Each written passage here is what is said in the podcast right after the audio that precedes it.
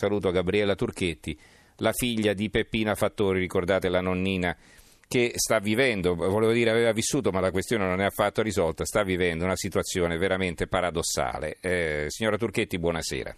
Buonasera a lei e ai radioascoltatori. Allora, noi ci eravamo sentiti tre mesi fa e insomma, quando lei eh, partecipò alla nostra trasmissione, eh, sembrava che si stesse mettendo tutto per il meglio, che la soluzione fosse a portata di mano e che quindi sua madre eh, potesse rimanere in quella casa eh, che lei aveva costruito, eh, visto che la casetta, la famosa casetta promessa non era arrivata, per farla rimanere in zona lei aveva eh, di tasca sua eh, costruito una casetta per eh, lasciarci lì sua madre, ma questa casetta non aveva i requisiti necessari e quindi sua madre è stata in sostanza sfrattata, è così?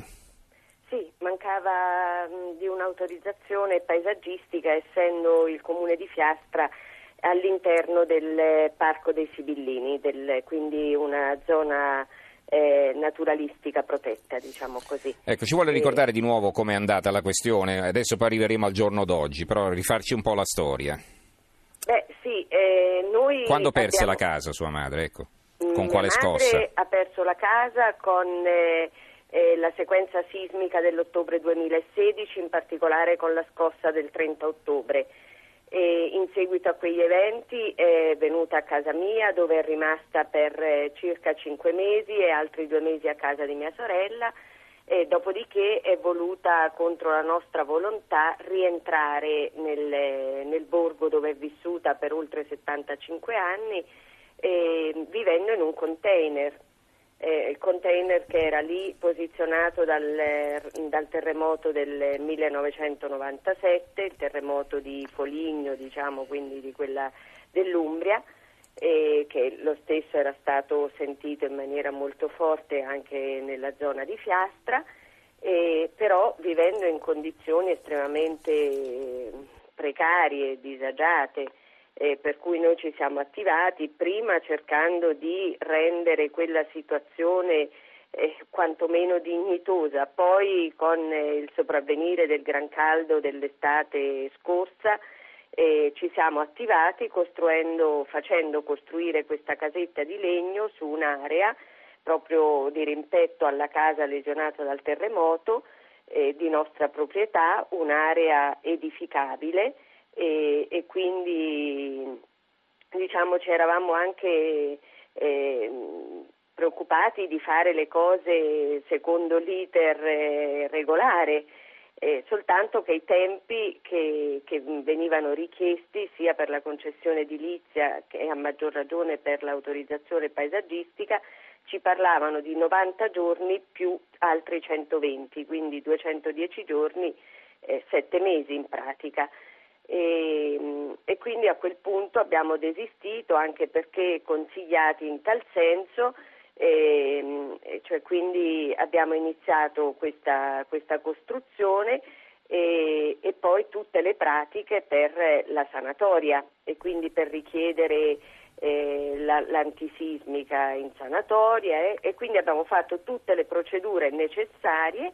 e, Purtroppo queste procedure si sono bloccate al momento della richiesta dell'autorizzazione paesaggistica che eh, va mh, acquisita solo in via preventiva. Allora mi spieghi una cosa, la casa da quando è stata disponibile, insomma la, la nuova casa, quella che allora, avete costruito voi? Legno, mm. La casetta di legno eh, è stata disponibile dai primi di agosto, i lavori mh, in verità non erano ancora terminati nel senso che mancavano alcune cose tipo le tegole, il pavimento eh, del portico, insomma alcune cose, però era, era vivibile e sì. quindi eh, vi abbiamo trasferito mia madre che nel container stava a 45 gradi, quindi non era proprio più possibile. E da quel momento eh, è stato tutto un calvario dietro l'altro perché è arrivata eh, la prima mh, ordinanza di interruzione dei lavori, di sospensione dei lavori e quindi ci siamo dovuti bloccare poi è arrivata mh, eh, la, l'ordinanza di sequestro, poi è arrivato lo sfratto, poi è arrivata l'ordinanza di demolizione, poi abbiamo fatto ricorso al TAR e la discussione è stata differita a giugno. Poi... Ma come mai sono così solerti nel prendere queste decisioni, quindi nel susseguirsi di questi provvedimenti, mentre per la casetta invece sono due anni che aspettate e non è ancora stata data?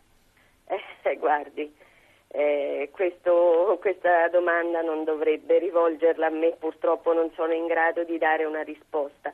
Io quello, se lei mi consente solo una brevissima parentesi, vorrei dire questo, esprimere un concetto, perché eh, come mh, ben sa Fiastra è in provincia di Macerata e Macerata è su tutti i canali televisivi, su tutti i giornali in questi giorni per i fatti che conosciamo. No? Eh, io sono nata e cresciuta in quel paese, ho frequentato gli studi, quindi il liceo, l'università a Camerino, che lo stesso è una cittadina conosciuta proprio per la sua università. E Macerata era un punto di riferimento, lo è stato per tanto tempo, mia figlia ci ha frequentato l'università. Quello che adesso caratterizza quella provincia, quei luoghi già duramente colpiti dal terremoto, da, da, da questi ultimi avvenimenti, è attualmente una mancanza di speranza.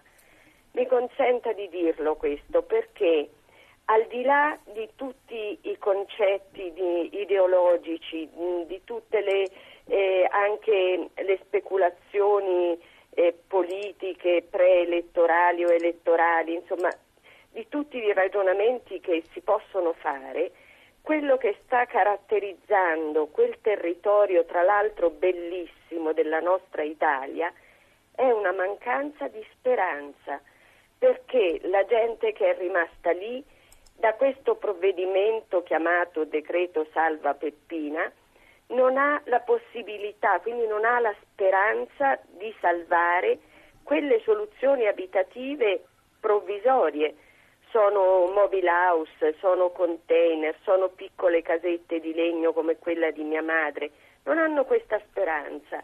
Eh, sembra che, eh, che tutto si sia fermato perché poi la ricostruzione non è partita, perché le SAE, cioè le soluzioni abitative emergenziali fornite dalla, dalla protezione civile, non sono ancora state consegnate se non per circa il 50%, presentano mm-hmm. delle delle problematiche gravi di natura strutturale, cioè tanti problemi.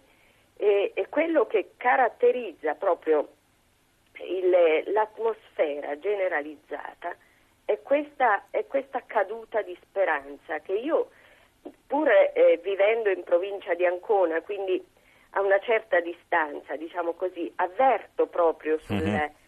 eh, per i contatti che ho con, eh, sia ovviamente con eh, eh, il paese di origine, quindi con Fiastra, in particolare con il borgo San Martino, dove Ma, era la, la, nostra casa. Da dove bisogna ripartire secondo lei a questo punto? Eh, da dove bisogna ripartire? Intanto io dico per risolvere i problemi bisogna prendere coscienza che questi problemi esistono e forse la distanza della politica o perlomeno di una certa branca della politica è, stata, eh, è stato proprio questo, eh, non aver percepito quanto il problema fosse stato grande e fosse stato ovviamente eh, così pesante da vivere perché prolungato nel tempo. Cioè, gli sfollati, quelli che sono ancora ne, negli alberghi, è un anno e mezzo che stanno lungo la costa e magari avevano interessi lavorativi, magari avevano eh, piccoli allevamenti, piccola agricoltura, cioè uh-huh. quella che costituiva un sostegno al reddito familiare, che non era l'attività principale magari. Però tutte queste realtà, se non, se non si conoscono, poi non, non si possono ovviamente eh, prendere in mano e, e, studiare poi una soluzione per certo. risolvere i problemi che ad esse attengono. Signora, eh, siamo in conclusione perché tra sì. poco dobbiamo eh, terminare sì. la nostra sì. puntata. Devo rivolgere un'ultima domanda. No, no, no, ma è, molto, no, no, ma è molto interessante. Eh, apprezzo il suo intervento. Eh, volevo chiederle questo in conclusione. Allora adesso fermo restando quel che lei ci ha spiegato, che cosa succederà? Insomma, voi avete presentato tutte le carte, Noi state ancora aspettando. tutto, il 30, eh, i termini scadevano il 31 di gennaio, noi il 30 gennaio abbiamo presentato tutto. Eh, quello che era ovviamente richiesto dal famoso articolo 8 bis.